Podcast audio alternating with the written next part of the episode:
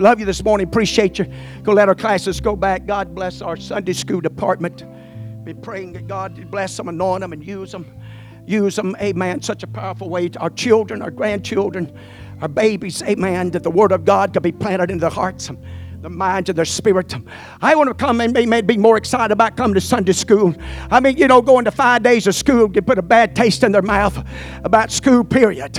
Hallelujah. But I want them to have such an experience of the house of God and it's Sunday school. Amen. That when you say Sunday school, a different light comes on. A different energy rises up within them. And parents, it'd help if you'd get excited about it. I said, parents, it'd help if you'll get excited about it. Hey, we're going to Sunday school.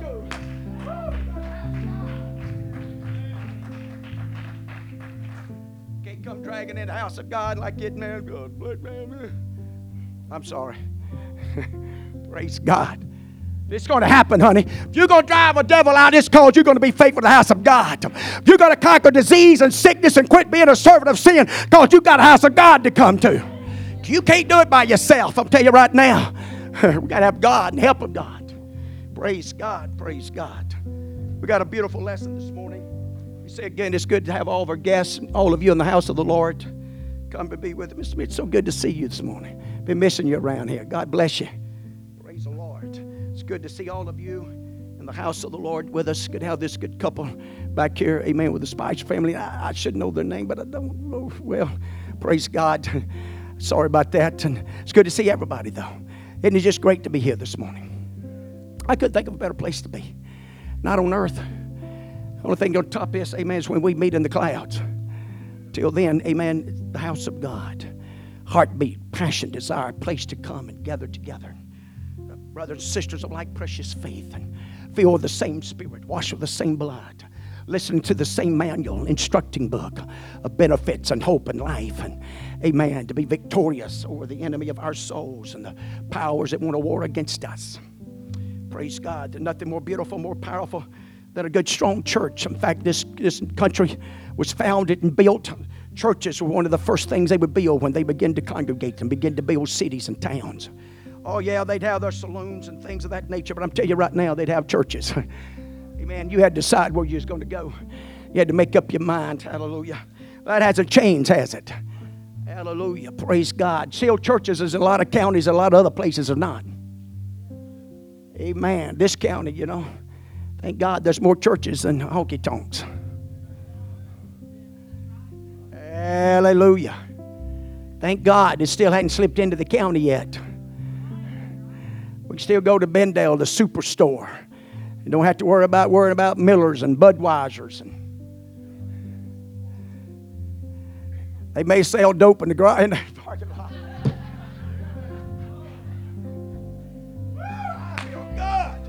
Hey, you can't deny that. You know what? That's what's wrong with us.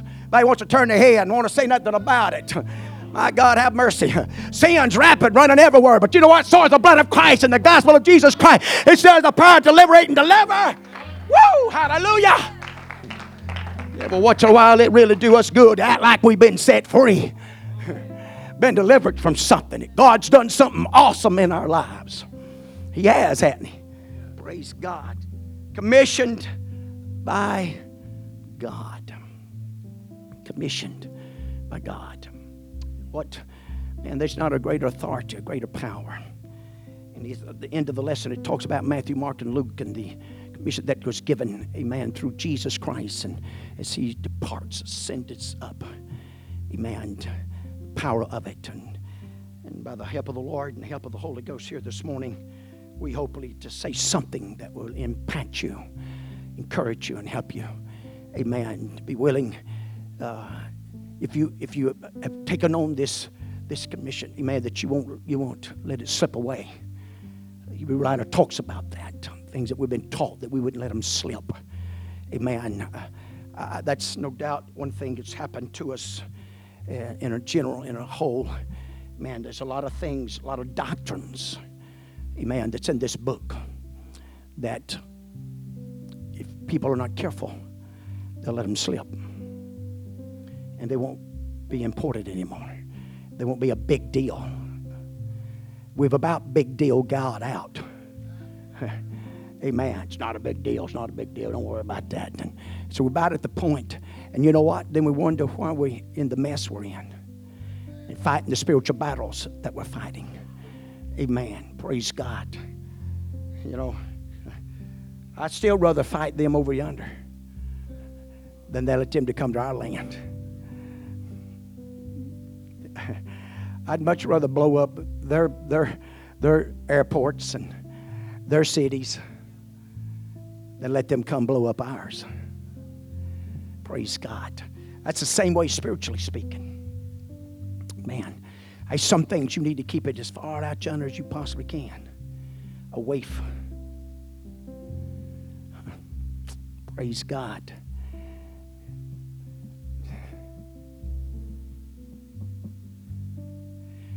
Next time you go to buy a house, why don't you do a research and say, you know what, I'm going to find the biggest dope heads and crackheads and demonical force, and I'm going to find right where they live, and I'm going to go and buy me a house right in the middle of them. How many of us would do that? That's right, Brother Mark, let's be honest. It'd have to be a God call. God commissioned this, buddy. And probably for a wife and some children to follow, it better be a God thing. It's kind of like I said about going to the cities. Amen. He'll have it wrote up in them skies or printed on my forehead. When I walk in that city and their names and sketched on my forehead, they'll know God showed up. Amen. Hallelujah.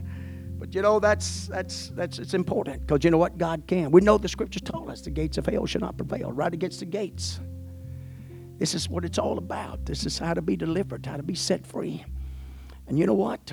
We live in a society today that it's not this much is trouble with legal drugs as it is the illegal. Okay? And these are things the devils use as elements to bind people, to ensnare them. He's used these as tools to get them in a condition, both mentally, amen, and they would sell their health out for it. They'll go to all limits. They'll lose everything, families, businesses, everything, amen, for that feeling. That feeling. Praise God. And then they want us to come to church and sit here like a bunch of zombies, and like we're bored to death. And I don't think so. Praise God. I would say you're going to be bored in heaven, but I have a feeling you're not going to make it. Hallelujah. I ain't being ugly. I'm just telling you. If you don't like this, you're sure not going to like heaven.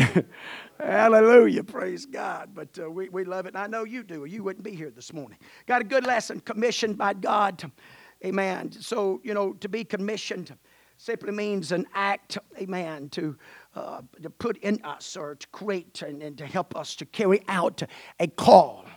A call upon to fulfill a service, a God service, a God's idea and plan. Amen. So whenever you're commissioned by God, and let me say right off the bat, most of the time when he commissions us, it's going to be in a time it's not going to be convenient. If you're waiting for a convenient time to turn to God, it'll never happen. Praise God. You're looking for a convenient time to do this or do that. It's never going to take place. Hallelujah. If you feel that call and feel that nudging, best thing to do is start submitting to it and start making preparation to accomplish that and to achieve that. Amen. As God sees fit, amen, to equip us. And then sometimes the way God sees fit to equip us may blow our minds. Hallelujah. We may be times that we'll wind up in the wilderness. Amen. On the backside of places and wondering, what are we doing here? But if we're listening to God and obeying God, and letting God's will unfold in the season and the time he sees fit. God's got seasons and times. For him to attain the glory and to receive the glory, it's got to be in his time. It's got to be in his season. And I know we're living especially in a time that everything's about time. You know, it's got to be now, the punch of a button, you know, and, quick food and this and that. And if it ain't hurry up and service and a reason, we don't even put reasonable time in front of it no more. Amen. We want service and now immediately, man, when we say it.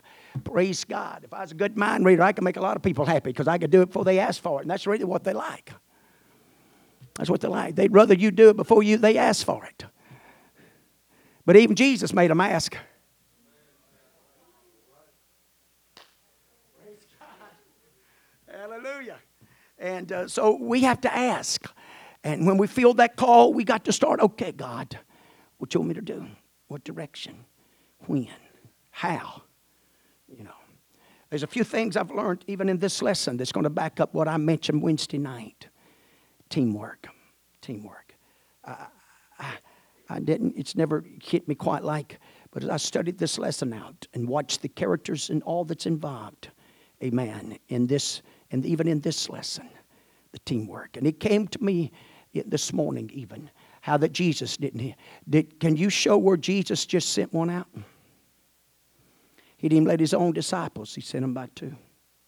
The whole time of the Apostle Paul's ministry, there was a team with him. In fact, when some would forsaken him, he would call for others.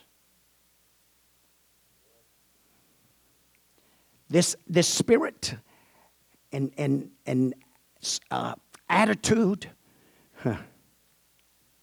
it's in the world. Everybody wants to be the hero. Everybody wants to be the spotlight of the party. That's a spirit of pride. I want to be the one that's flashing. I want to be the one that's attaining the attention. That's the reason some people go to the extremes in certain areas of their lives. It's a means of crying out for attention. I haven't received enough. I haven't made my mark in life. Praise God. But thank God we're in this together. We're in this as a kingdom. We're the body. Nobody. Everybody's a part of this body, and everybody plays a part to do what? To glorify the head and edify the body. That's what it's all about. Praise God. And no single part. It doesn't matter how healthy the member of your body is.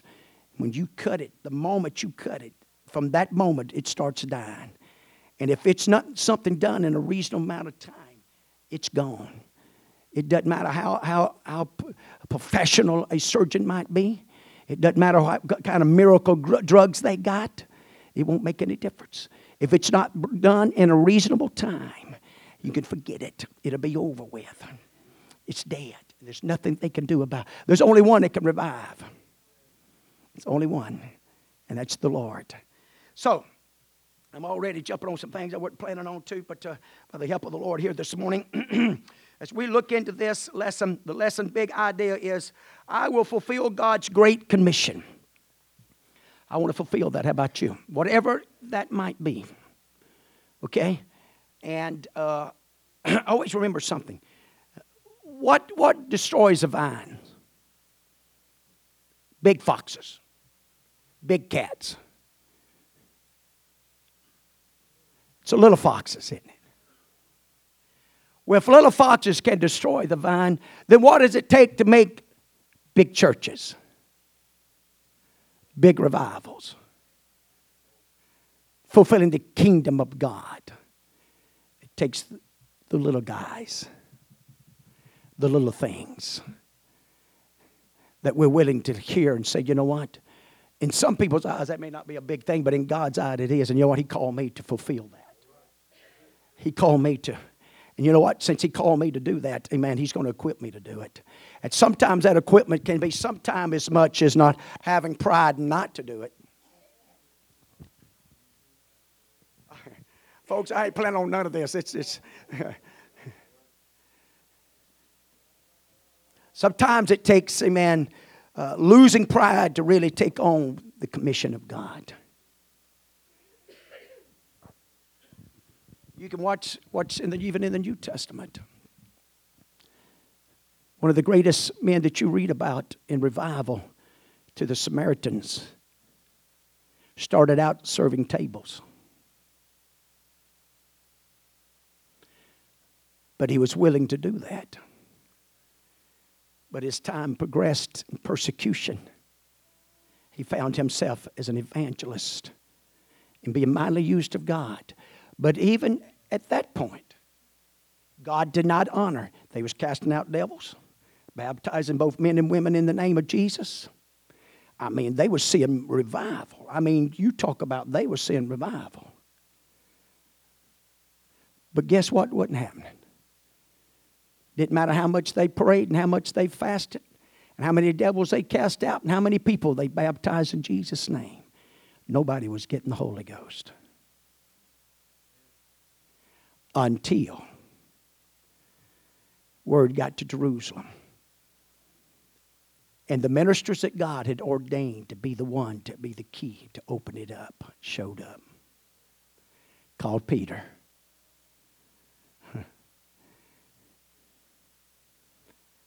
All right, here we go. God's good, isn't he? So our lesson text, amen, is actually coming out of Exodus, Moses, and the call upon Moses in Exodus 3:9-10.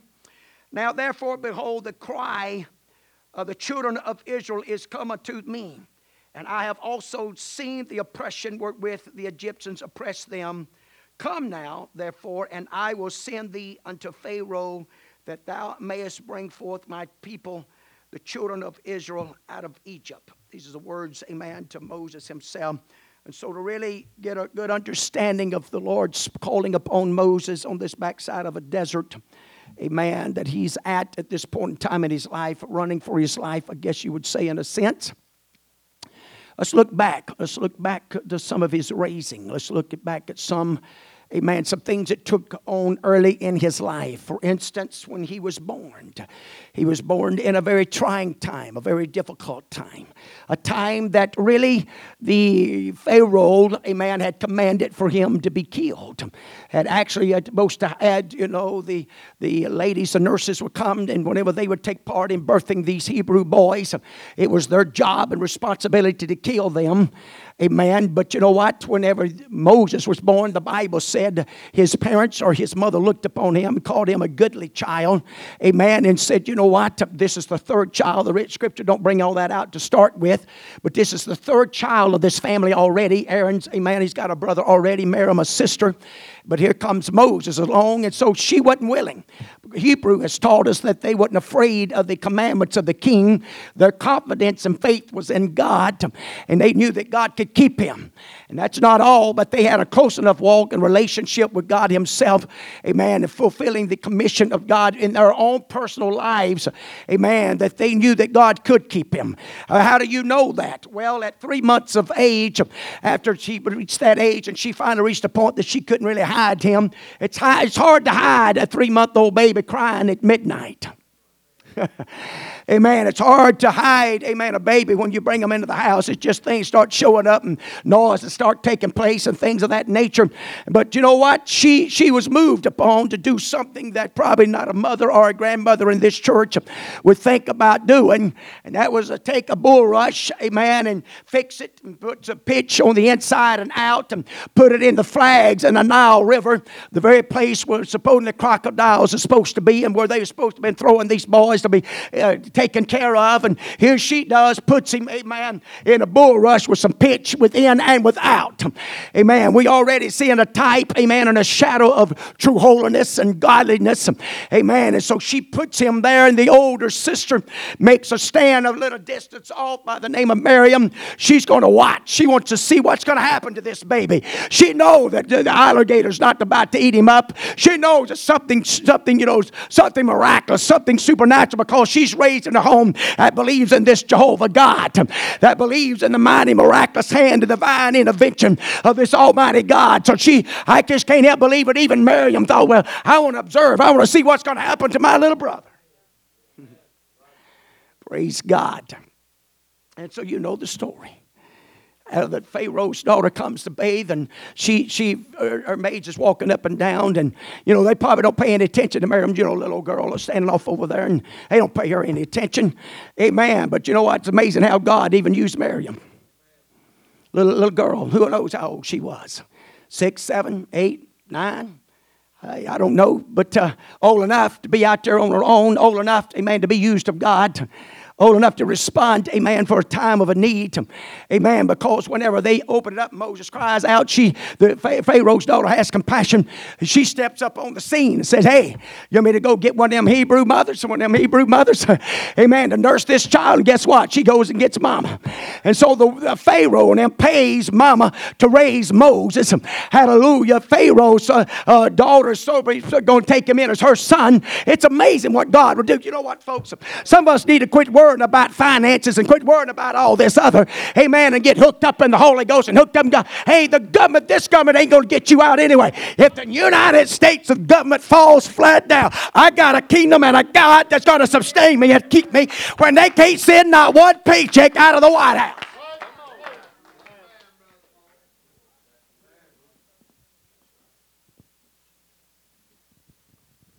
That's not all. They can shut down all the pipelines. They can shut down all the powerhouses. Wait a minute, preacher. I'm meddling, ain't I, Brother Eddie? Hallelujah. We're either going to believe God or we're not. We either believe what's in this book or not. We may not eat what we want to eat and as often as we want to eat, but we will not starve. I mean, there's a couple of places in this Bible where a couple of men, amen, without water or food went 40 days. There's another place in this Bible where he took a nation, this nation, calling this man to lead out of Egypt.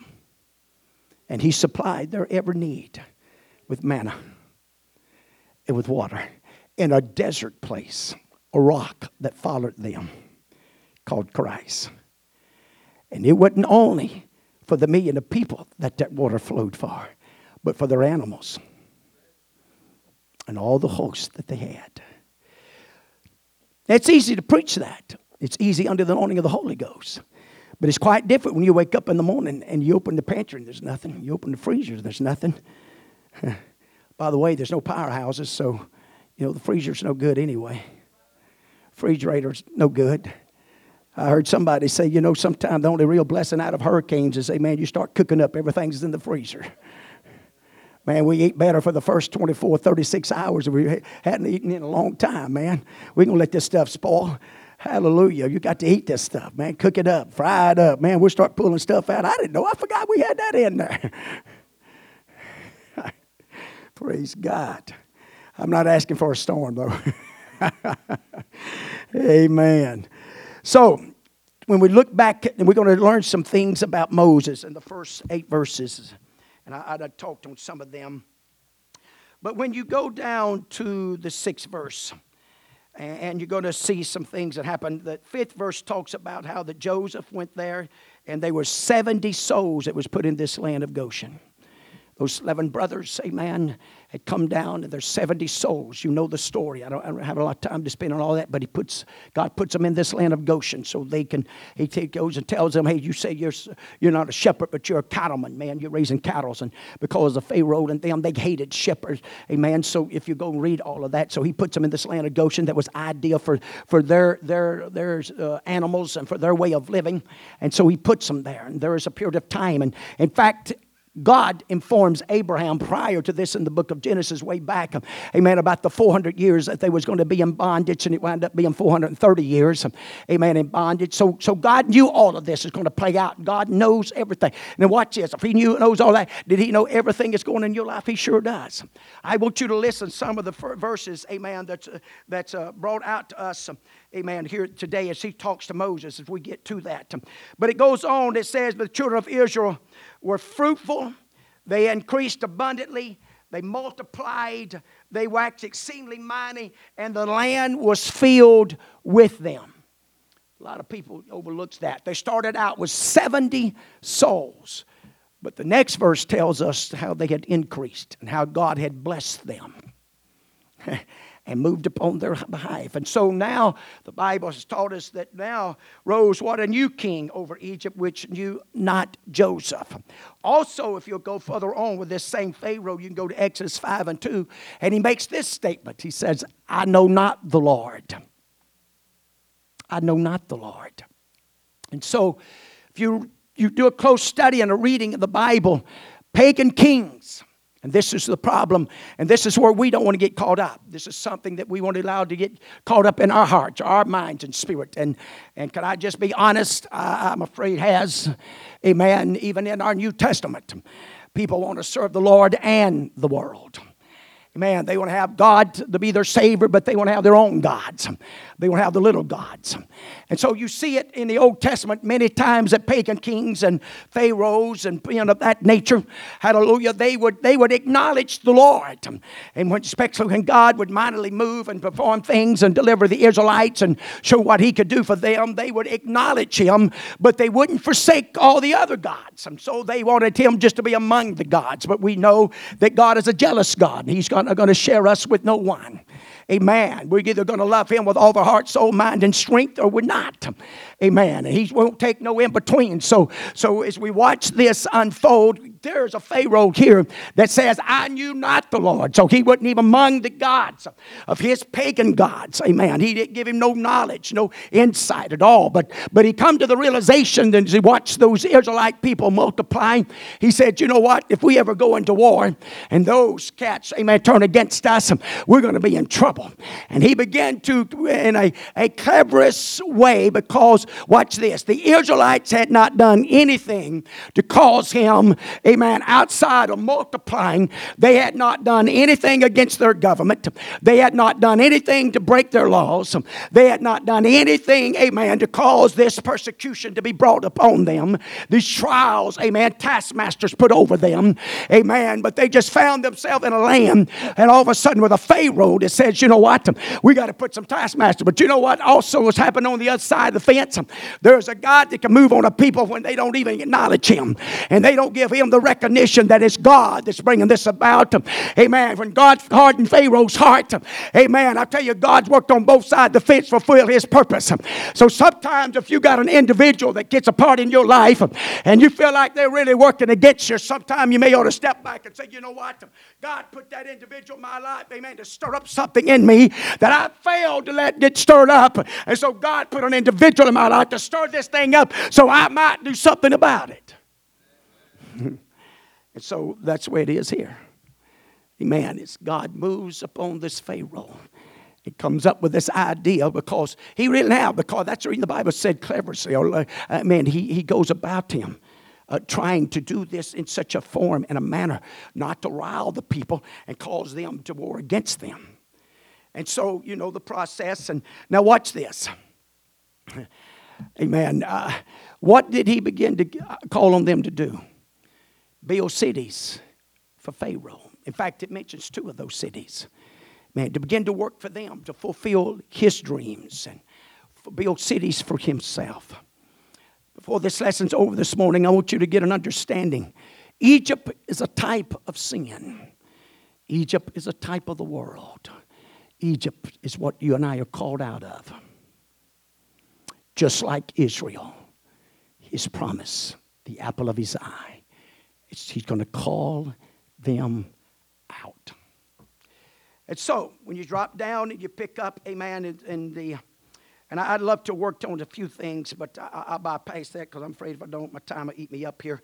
So when you drop on down in Exodus, you're going to see if you go through 8 through 14, you're going to see certain things like terms like wisely. These kind of terms that are mentioned in these particular scriptures, the taskmaster, I done mentioned that, grieved them, amen, and so, you know, it dreaded them. Even after they had put the taskmasters and put this great force upon them, they still multiplied, they still increased. I used that a little bit during some of this pandemic. If anything, the church ought to increase, don't decrease. Pandemics does not control the church. If anything, we're going to have more children. If anything, we're going to have more faith. If anything, we're going to have more confidence. If anything, we're going to have more joy. The pandemic's not going to take not one single thing in my relationship and trust in God. It's going to do anything, amen. It's going to increase it. Hallelujah. It's going to cause it to build up. It's going to cause it to have revival. What if we'd approach this in a manner and a way, man, we're just going to keep on having some church. And thank God, God's been good to us, hasn't it? We try to be wise about it, do a good thing, and you know what? God's been good to us. I give all the glory to Him. I give all the praise to Him. He's been our keeper. He's been our blesser. And God help us to stay humble and meek and handle things in a very godly. Amen. You know, even the Scripture says do things decent and in order. Praise God.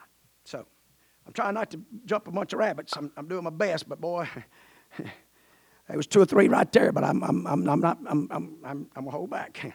Hallelujah. So, as we go to the 3rd chapter now of, you know, the 2nd chapter, you know all about what's all unfolded in time. Just I can't preach it all, but then we get to the 3rd chapter now, where it's going to be set up and where God's call upon Moses.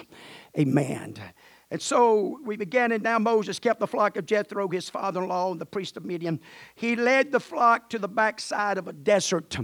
You may feel like sometimes that you're on the backside. Backside of a desert, backside of a wilderness, and nobody hears you, nobody sees you. And sometimes you can be among a multitude of people, but yet still feel that same way.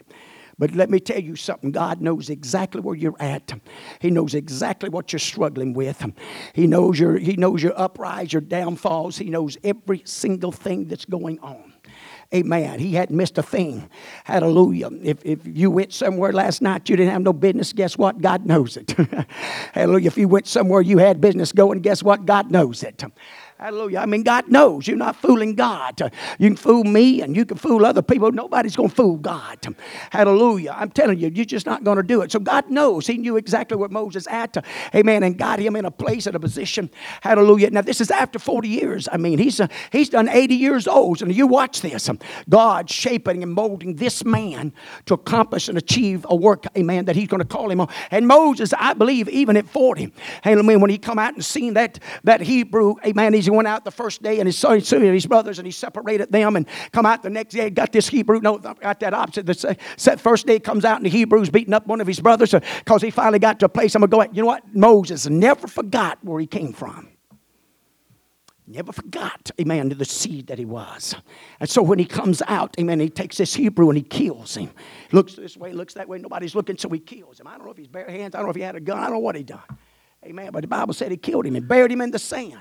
Next day he goes out, got 2 brothers fussing and fighting. They jump, you are judge. Well, come think about it, I probably am. Going to be. And he had to flee, though. He had to run. So sometimes we can get the cart ahead of the horse. Good intentions. Good ambitions.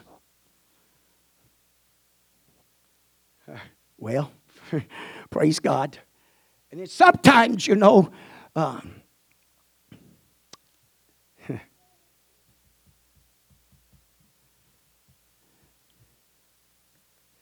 when's the last time you went to your employer? Said, you know what, boss, I feel pretty good today. What's the worst job you got? What's the dirtiest job you got? What's your job you got that nobody wants to do?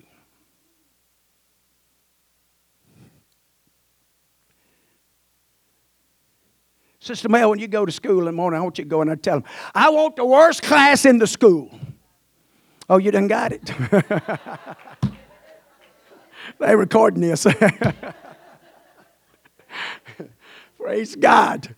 Well, I'm sure there's some other teachers where Sister Judy, you just don't know. You ain't got my class. Hallelujah. Boy, I hope none of you got no kids in their classes. Woo, man, we digging up here, ain't we? But you know what I'm saying. And so the same way, it's a lot of times working for God and you know. But I tell you what, there are some stories out there. I've heard some pastors that left churches, amen, running 300 or 400 and go to a place where there may be 5 or 10, but you know what? They felt God in it. And it's the call of God. And some people looked at him, well, man, you got it made. No, I won't have it made if I'm outside the will of God. Amen. We put too much emphasis, amen, on numbers. We put too much emphasis, amen, on money. We put too much emphasis on all of these things. Hallelujah. And just saying, you know what? I'm going to stay with this. God called me. God put me here. And when God gets ready, he can move me. But God, if you'll give me the strength and energy, I'm going to stay with it. Hallelujah. Up and down and all around, I'm going to stay with it. Because you called me and you put me here. And you know what? If I'm going to be successful, here's the only one that's going to defeat the devil. It's a called man of God with the anointing of God. It's the only thing that can do anything about the demonic forces and the power of evil. Hallelujah. I tell you, hirelings and people outside the will of God will never be able to conquer it. But if you're called of God and anointed of God, I'm telling you, even the devil cannot beat, cannot overcome it.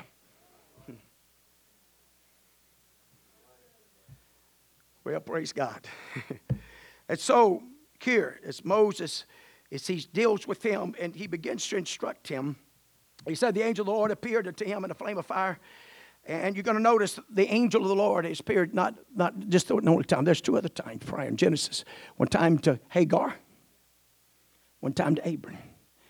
But you notice that after the Old Testament, you don't really ever read with the angel of the Lord. And I know there's a lot of emphasis, and there's been a lot of books written on about seeing angels. And I heard Brother Lee Stone King talking about seeing his angel. And had one that go with him all the time flying. And I understand all that. I really do. But I'm going to tell you something. Did you know that you got something that's greater than angels? It's called the Holy Ghost. That is a measure of the Spirit of God. That is a counselor. That is a voice. That is a comforter. That is a guide. That is a help. Amen. If you got the Holy Ghost, praise God. And it's even greater than angels. I'm not saying that God can't send angels to instruct you and guide you and lead you. We see that with Cornelius, don't we? Man, one was sent to guide Cornelius, tell him where to go. Now the angel couldn't preach. But anyway, the point I'm trying to make with some of this, watch some of this really unfold. But out of this bush, amen, God begins to speak to Moses. A divine intervention. Now what they tell us, it wasn't an uncommon thing for a bush to catch on fire in these parts. Amen, but it was uncommon for it not to be consumed. Hallelujah. That's the way if my house ever catches on fire. I wouldn't want it. I liked to messed up yesterday. Ooh, I've come so close. Thank God.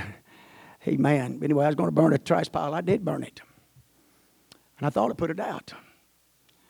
And I was working in front of the house. And I was fixing to head to Bendale with a load of wood. Just about the time getting in the truck, I heard something going. I looked around behind my house, and there's a flame about this high. I said, whoa! So, you know what? I got to running. But, you know, it's amazing what water can do. If you can just get it there. Hallelujah. But anyway, I don't know about all that. But anyway, fire, serious, buddy. I'm telling you right now, fire make you move. Hallelujah. You can be 62, but when you see that, you don't think about no 62. You think about getting some garden hoses. And you know, it wouldn't have been so bad. But I done had it out there one time, and it didn't half work. Hallelujah. Got a brand new, and it had a hole in it. The other one, amen, the end wouldn't work. So, but you know what? That second fire, I didn't make the second mistake. I made another run to a different hose. I got a different hose, hooked on that hose, got that hose. When I got there that time with that water hose, amen, it was over fire. All the fear went out, all the doubt, all the worries, amen. Hallelujah, fixing to burn up all the Maple's land. Praise God. But anyway, we didn't. But anyway, that's what fire do. Praise God. So anyway, Moses, he watched this fire. Amen. Is it burning that bush? But he wasn't consumed, so it got his attention. Amen. And he begins to observe and take a look. And so the angel speaks to him. The Lord speaks through this angel. Ever how you want to look at that. Amen. But the voice of God, amen, speaks to him, begins to make a call unto him. Tells him, hey, you're on holy ground. Amen. And he begins to talk to him. And I want you to look at a few important verses. Amen. As we watch this unfold here this morning. And he said, draw not hither, put off thy shoes, for thy place where thou standest is holy ground. Moreover, he said, I am the God of thy father Abraham and Isaac and Jacob. And Moses hid his face. I'm going to tell you, one of the most powerful things that you and I can have working on our behalf is always having a reverence and respect for God, the things of God, and the fivefold ministry of God as it represents the kingdom of God. Moses fell on his face, buddy.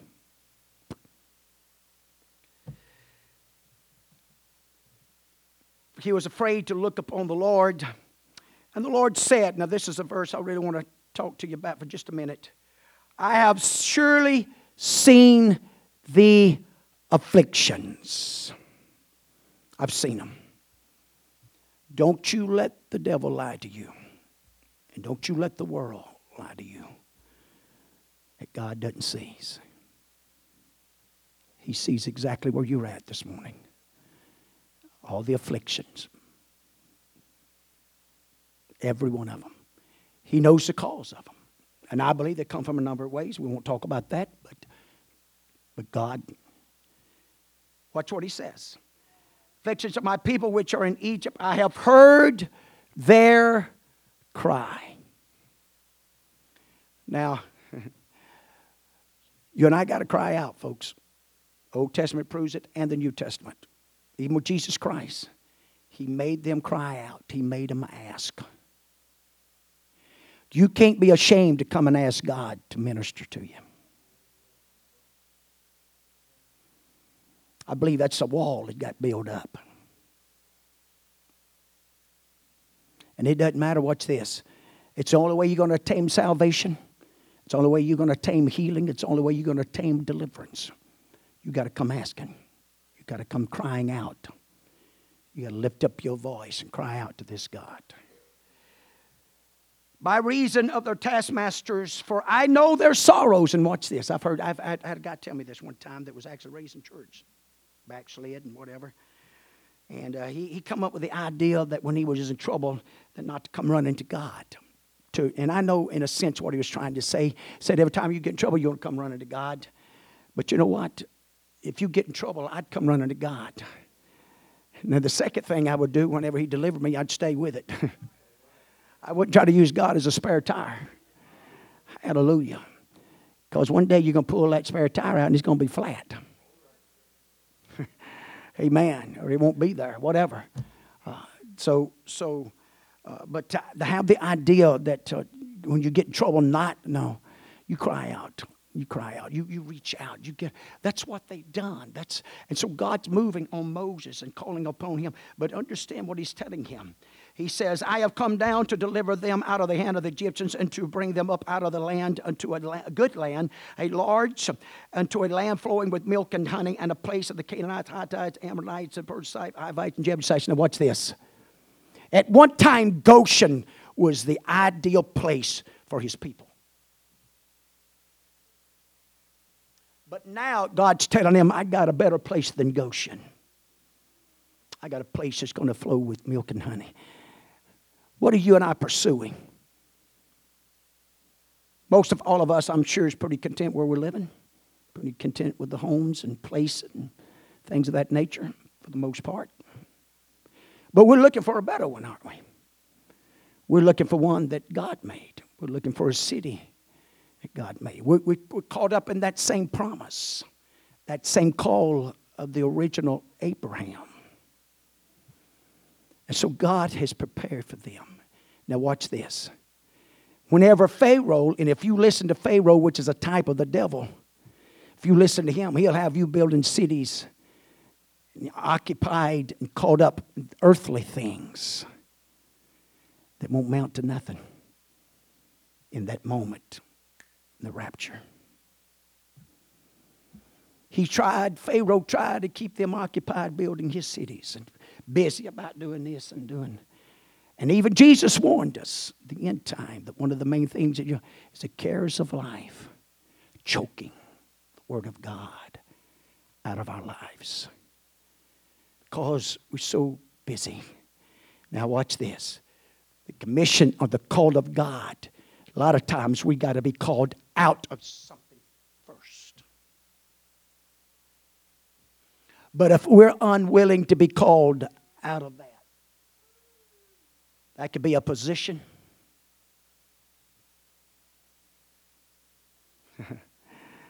Well, I'm telling the truth.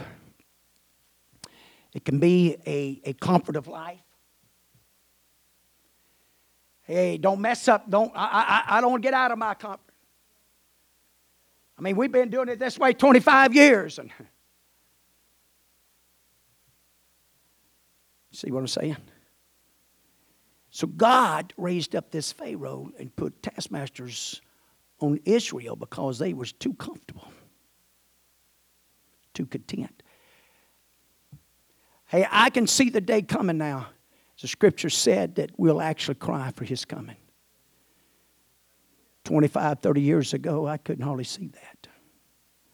But I can see that today in the direction of this world and what you and I are having to deal with. I can see us crying out, come, Lord Jesus. I don't know if we're going to make it another day or not. We need you to come. Cry for that coming.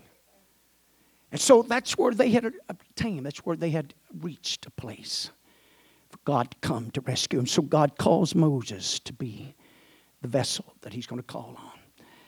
And I know if I'm not careful here.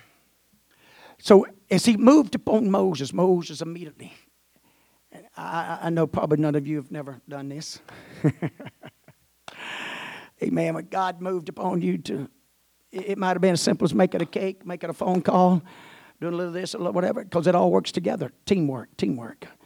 Amen. Everybody can't be a pulpit minister. Now, that's where most of the focus is at. In fact, most of the focus is right up here. And it's almost to the point in place, if it's not up here, we're not a part of it. But there's a whole lot more goes on out there to make this successful. Because if that out there don't go on, this will never be successful. But when all that works together with this, oh man, you can't stop them from increasing. You can't stop us from multiplying. You can't stop us from having revival. I don't care what kind of pandemics or what other may come goes. You can't stop it. If Pharaoh and them couldn't stop them from having children, putting none of them under the task and taking the straw and doing all this other stuff, I'm telling you, the devil and the spirits of the world cannot stop the church from having revival, having a move of God. Now, let's bring it right on down to our own personal self. Neither within our own self, I can have revival. If mama wants to have it or not, I can have revival. If daddy wants to have it or not, I can have revival. If wife or husband or sons or daughters, whoever it might be, I can have revival. I can be saved. Save yourself from this untoward generation. And so as God worked with Moses here, and Moses began to respond to him, and he begins to tell him, I can't talk. And he begins to tell him, he says, but notice what the Lord, right off the bat, he said, I'm going to be with you. I'm going to be with you. He began to give him some signs and tokens. He said, you see where you're at? The mountain where you're at right now. The mountain of God is what the Bible called it. Mount Sinai. Mount Horeb. He said, you'll come back. Israel will come to this same mountain by your leadership. You'll be right here. You're going to come. Fast forward. Sure enough, that's the mountain. And God, that Moses leads him to. And Israel comes and he shakes that place. And fire and thunder. And it scared the daylights out of them. Even Moses talks about it later on that he quaked. The presence. It wasn't just a little bush. Man, the mountain was on fire. That place was shaking, buddy. And the voice and the sounds louder was deafening. God was putting something into Israel that day to let them know that there is an almighty God. We're desperate for him. We're desperate for that encounter. And you know what? If you've never experienced Pentecost, you're missing it. Pentecost is an experience. It's an encounter with God through the baptism of the Holy Ghost that'll change you from the inside out. You'll never, ever be the same after the infilling of the Holy Ghost. You'll either walk on in that kingdom in marvelous light, but if you even go down the road and reject it, you still won't be the same. That world will never be the same again. That world will never have the attraction and the pull, the satisfaction that it once had. Because inside of you, until you're turned over to a reprobate mind, inside of you, there's always going to be that guilt and that regret and you won't ever be the same. Once you've encountered God and been in the presence of God and felt the Holy Ghost. That's the reason the Bible has taught us that if you blasphemed against the Holy Ghost, there is no place of forgiveness after this encounter of this Almighty God. Church is not a playhouse. Church is a place of judgment.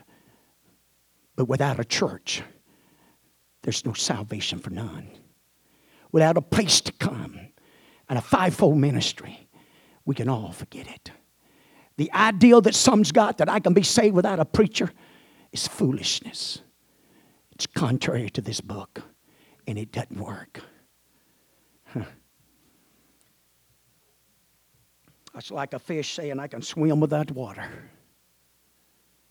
It just doesn't happen. So, as he began to work with Moses and work on his life and perform things, and things began to happen, we see how awesome this call really was. And I know this lesson's really lengthy, and I know my time's running out here. And then it goes from that. If you read your lesson, I'm just going to be honest, okay? I'm a little concerned of a few statements that the writer of the lesson made. One was about Moses, but like he became weary or tired or wasn't physically able to lead. I don't see that in the Bible. Mm-mm. And another one I think we have to be careful of. Well, I want to be careful here. The change that makes place and the vision that changes. But there's some things that shouldn't never change. I don't care what leadership changes. Okay? Listen to me a minute. It's a dangerous thing when you watch our elders, our generation of elders that's passing off the scene and new generations coming up and they want to change some doctrines and they want to change some methods and change some ways. And I'm a little concerned about that. We're concerned about the sanctification and the separation and where lines used to be, but all of a sudden they're not there any longer. And you can't, if you move them in the natural, if you move them in the external, then something had to be moved on the internal. And that's where we're going to get in trouble. Because most of the time, once it starts showing up on the outside, it's too late on the inside. So the point I want to make here, and I know I really don't have time, but I'm going to do my best here to bring some things to your attention. As you watch this with Joshua that was, because this is what the lessons, it's about. It's about preparation. It's about being trained, and it's having the call of God upon your life, but making sure your career, making sure the direction you're going, what you get caught up in, all of it works and entwines together to fulfill the call of God in your life. As a vessel of God, as a one that God can use and for His glory and fulfilling of His purpose. And so With Joshua, we're going to see some things. We're going to see some things that really unfolds and that really takes place. And, I don't really know. I know you go back to Deuteronomy. You can go there. That's one place. And it talks about, I got a couple of places I want to address about Joshua here. And if I can find just exactly 31 and 23, when you go to 31:23, I didn't want to have to read the whole chapter here, but you're going to see this is a time that Moses and Joshua both appear before God. God moves upon Moses. He calls him in, and Moses takes and he builds. He takes the tabernacle, and he takes it out from the nation of Israel now. And he sets it out here at a distance.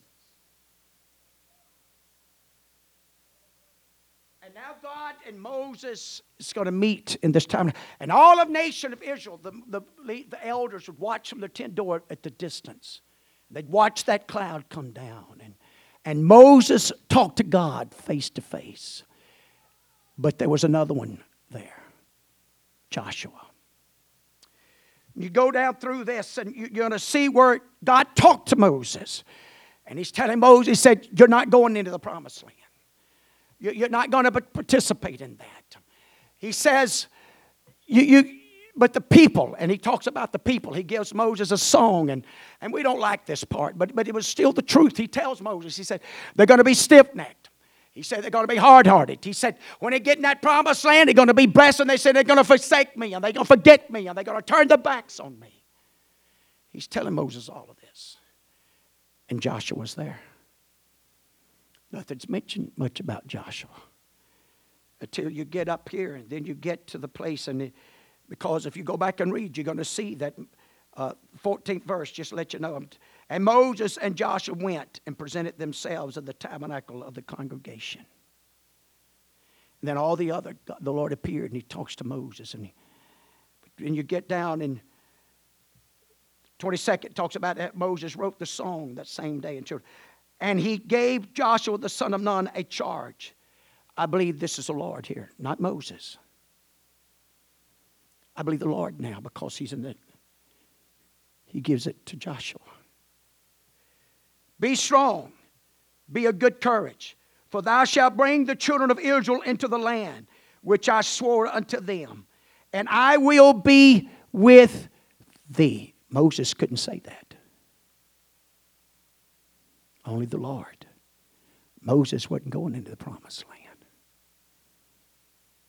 That was a done deal. He got to watch it. He got to see it. But he didn't get to enter. But now Joshua, as he's being informed, as he's being prepared, as he's there with ministering. And remember something. This same Joshua was one of the 12. That was of a different spirit as of Caleb. That whenever they went to that land and spied it out 40 years prior, was one of the ones that come back and amen, and report and watch it. All night the people mumbled and rose up against Aaron and Moses and wanted to rail against them. Go back and read it. It was Joshua and Caleb that rent their clothes and stood up for Moses and for Aaron and for God against the people. This is 40 years. This is before they ever go into the wilderness. This is before. We see something in Joshua. We see a faith. We see something inside his character, something inside his heart and spirit. But you never read in the 40 years of his process of ever trying to take the place of allowing rebellion. Even when Korah and his group and 250 rose up, not Joshua. Didn't do it. And now Joshua sees hearing some of this. Experiencing and holding. It's being prepared for the call. Church, I'm going to tell you something. Sometimes we have a mentality to think that everything's just a life of ease when you come to God. That, you know, your bills is going to be paid. And this is going to... And some of the first things out of our mouth in times of troubles and difficult and struggles. Why me, God? When we ought to be saying, why not?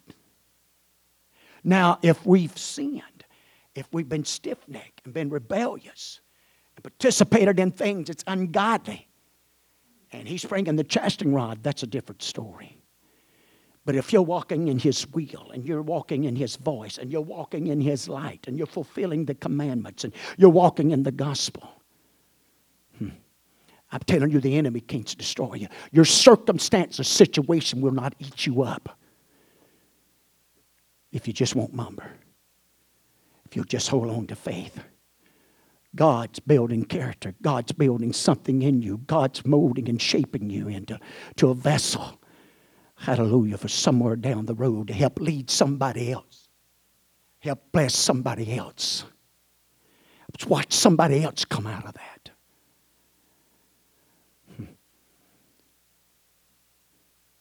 Because when you go to the New Testament, I know my time's running out, but when you go to the New Testament now and you watch the ascending up of Christ and see the parts, both Matthew, Mark, and Luke addresses his last commandments, instructions that are given to the disciples.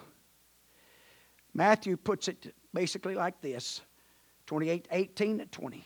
Jesus came and spake unto them, saying, all power is given unto me in heaven and earth. Go ye therefore teach all nations, plural. That's all people. Color should never stand in the way of witnessing to an individual. Not ever. All nations, all tongues, all people. Baptizing them in the name of the Father and of the Son and of the Holy Ghost. Taking on that name. Now watch this. Who was the manna in the Old Testament? Who did God bring the manna to? For 40 years until they showed up to the promised land. Immediately when they showed up to the promised land under the leadership of Joshua, the manna stops. They had to eat old corn. Can't eat the new corn. It ain't been sanctified. Leviticus 25 talks about it. So they had to eat the fruit of the land. But the manna stops. Now watch this. In the New Testament, when you start taking on Jesus Christ, you got to take on the new manna. Jesus Christ is that manna. Jesus Christ is that bread of life. There is no other way of a salvation. There is no way, amen, that you're going to find redemption. There is no atoning power outside of Jesus Christ. You got to preach Jesus Christ. You got to be a witness of Jesus Christ. There is no other way. He's the only true manna. Now, it's called Jesus Christ. So you and I become a witness. Acts 1:8, endued power of the Holy Ghost to be what? A witness. That's what it's all about. It's about us being a witness to all of them. It's about us being sowing the seed. I don't even have no business, amen, trying to pick the soil. A sower don't. He doesn't go through that field, amen, and put 5 seeds here and 2 seeds over here, and that ain't going to do nothing anyway. You never know, because we're a team. Paul put it very well. He talked about himself and Apollos, probably the most 2 educated men of the New Testament. He said, but hey, one plants and one water. He said, but we're nothing. He said, we're nothing. He told himself, hey man, Apollos is nothing. He said, God's the one that gives the increase. It's not about me. It's not even about my family's name. It's about his name. It's his field. It's his seed. And I'm just going to sow the seed. Because if they'll receive the seed has the power, amen, to drive out the other, everything that's in the soil that it can produce what it ought to produce. That's what it's all about, leading. That's the reason it's so important for it changed hands from Moses to Joshua. The journey didn't stop. The process didn't stop. Even with Joshua, as being prepared as he was, the first city. Watch this teamwork now. As long as everybody was walking, everybody's obeying, everybody was doing what they're supposed to do. It don't take but one Achan. One Achan with a bad spirit and a bad attitude or listening to the wrong voice and thinking that nobody's going to see it. It's not going to affect nobody else. It don't take but one just sitting back. It don't take but one, amen, beginning to mumble. It all don't take but one beginning to get disgruntled. Now Joshua finds himself facing a situation,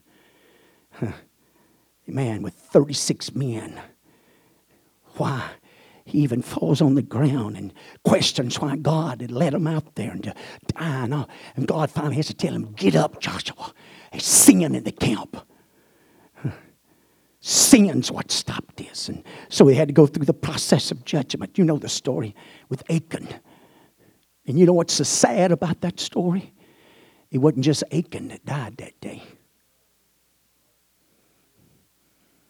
Now we think we have it hard. What if we had to line somebody up out there this morning with their children, with their spouse, and we had to pick up stones and take them out? That's in your Bible.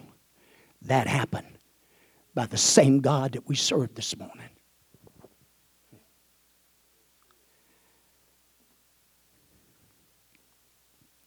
So when you talk about some of this, and as we yield and humble ourselves, the same message, working as a team. Now watch this, and I know I've kind of got past it, but let me back up a little bit. Go back again to Joshua, some of his first encounters. Watch this. The first battle that Moses and them faced against the Philistines. Moses is up on the mountain. He's got a praiser and a brother. It's on each side of him.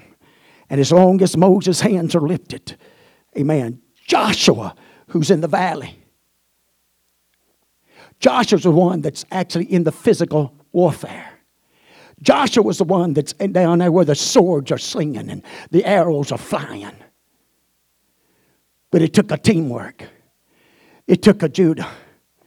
It took a brother. And a stone shoved under the man of God. And lifting of the hands. It took a teamwork. It took a teamwork, amen, when you go all the way back, and I bring you right back to Aaron and Moses and Joshua and Caleb. It's no different. We got to get together. There's no big I's and little U's. The spirit and the attitude, if I'm not the one doing it and the leadership I'm not in, you better conquer that spirit because your pastor's praying it out. And either you got to repent and get it and conquer it, or it's going to be driven out one way or the other. Because this thing's about a team, about all of us going. It's about all of us. Watch this. We all went out for COVID. We all came back in. And you know what? The ultimate goal is making heaven. That's right. I want to go to that new city.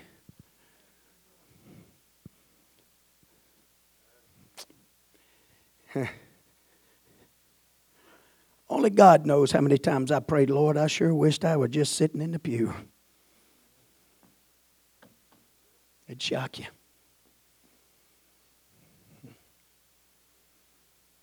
Much more qualified people than me.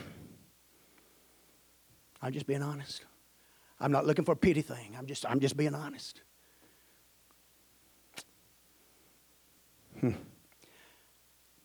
That's what got Moses in trouble. Hardness, stiff-neckedness of the people. And that second time he smote the rock instead of speaking to it. And it cost him the promised land.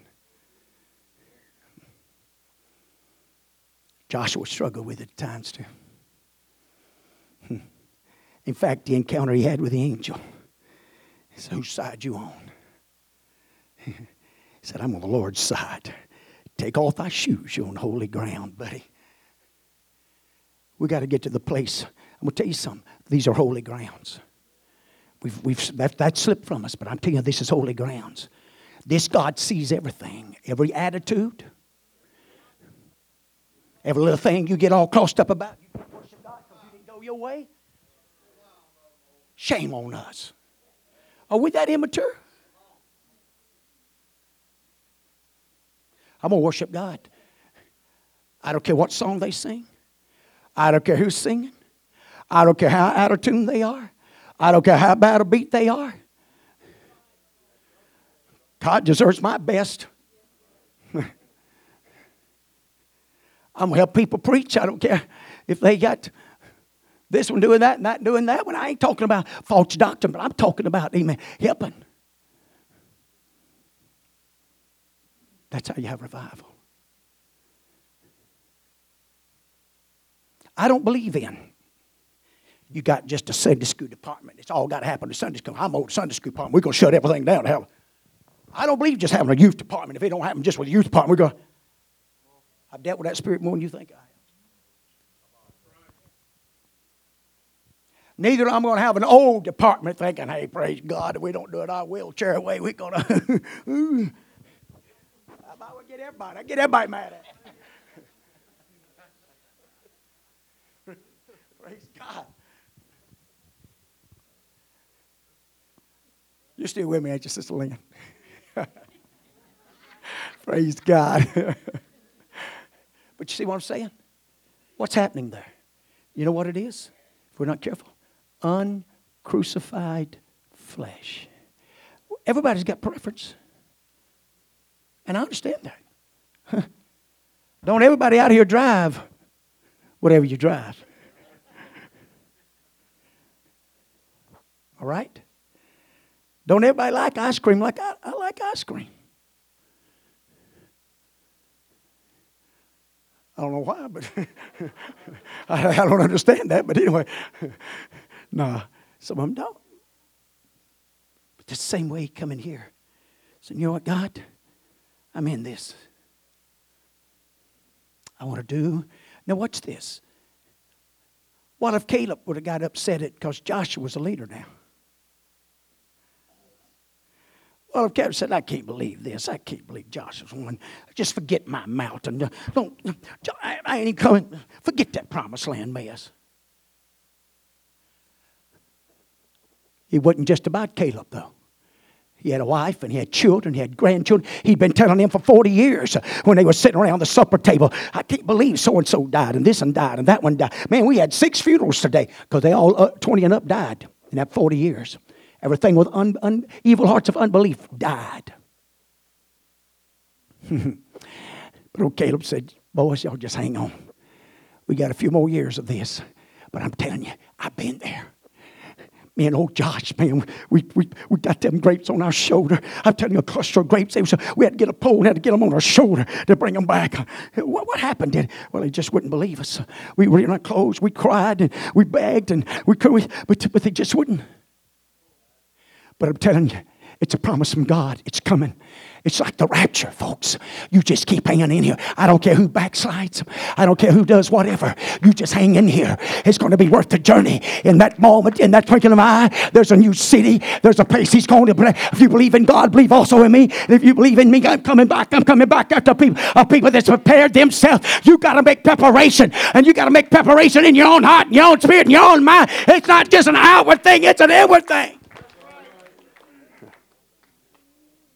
And that inwards thing says, I need my Andrew. That inwards thing in me says, you know, I need my brother Braden. I mean, I need my brother JJ. I got to have you.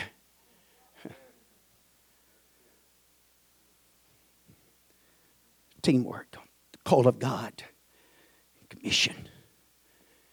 To fulfill that call, to fulfill that duty of serving God.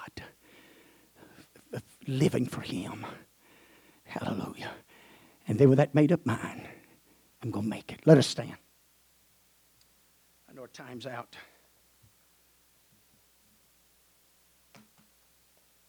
I tell you what I'd like for us to do this morning, if you don't mind. Why don't we just kind of gather the front and let's pray together.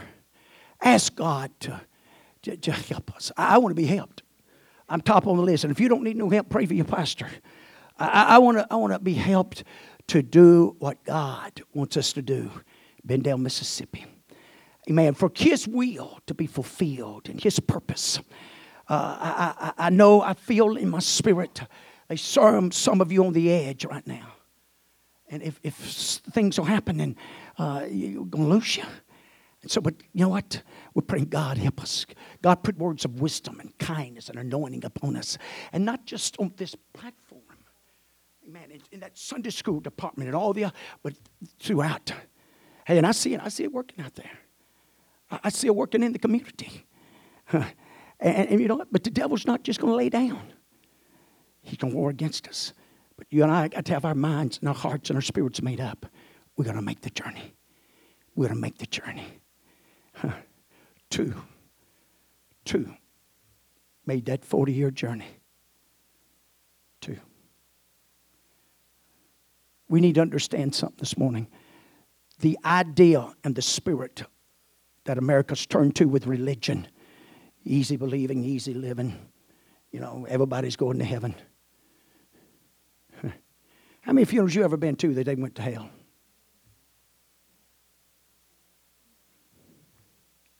And I don't propagate that, but read your Bible. I read the opposite in the book. According to the book, there's more going the other way they are. Okay? I ought not do this, I guess, but let's pray. Let's ask God.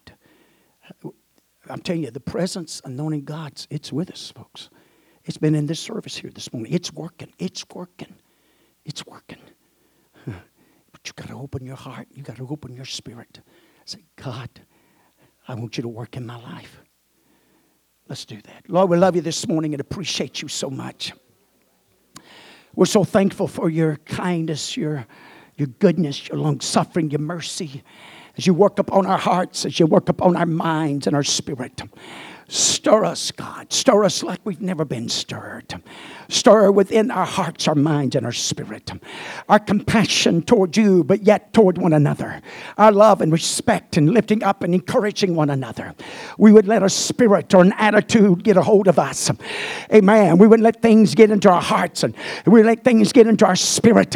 Hallelujah. That cause division and things of that nature. But oh no. But God, we would be mature enough and we would let the love of Christ and we let the love of God, we let the love of this truth, God, we let your mighty hand and your mighty voice and your spirit and your touch in our minds and in our hearts and in our spirits to mold us and to shape us, God. You help me, God, to pastor this church. You help the ministers of this church and the singers, and you help all the departments, God, all of us to be anointed and united together and bonded together. You help the children, the young people, the middle-aged, God, our elders, all of us working together, being mindful of one another, caring for one another, provoking one another in the love of Christ. You help us be the church, God, that we'll produce, that we'll multiply and become, God, the church that you want us to be in Bendale, Mississippi. We believe in you for a field. We believe in you for a great church.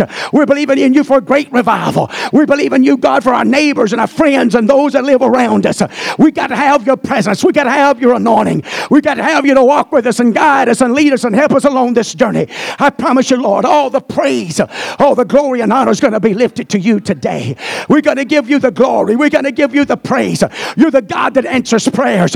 You're the God that heals our body. You're the God that touches our mind. You're the God that's going to save my neighbor. You're the God that's going to promote, God, and bless me, God. Bless me with a good job. Bless me, God, with a means and a way to be a blessing to the kingdom of God and a blessing to this local assembly. It's your mighty hand, God, that's working through us.